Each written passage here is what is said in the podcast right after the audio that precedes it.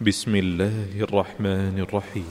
والتين والزيتون وطول سينين وهذا البلد الأمين. لقد خلقنا الإنسان في أحسن تقويم ثم رددناه أسفل سافلين. إلا الذين آمنوا وعملوا الصالحات فلهم أجر غير ممنون. فما يكذبك بعد بالدين؟ أليس الله بأحكم الحاكمين؟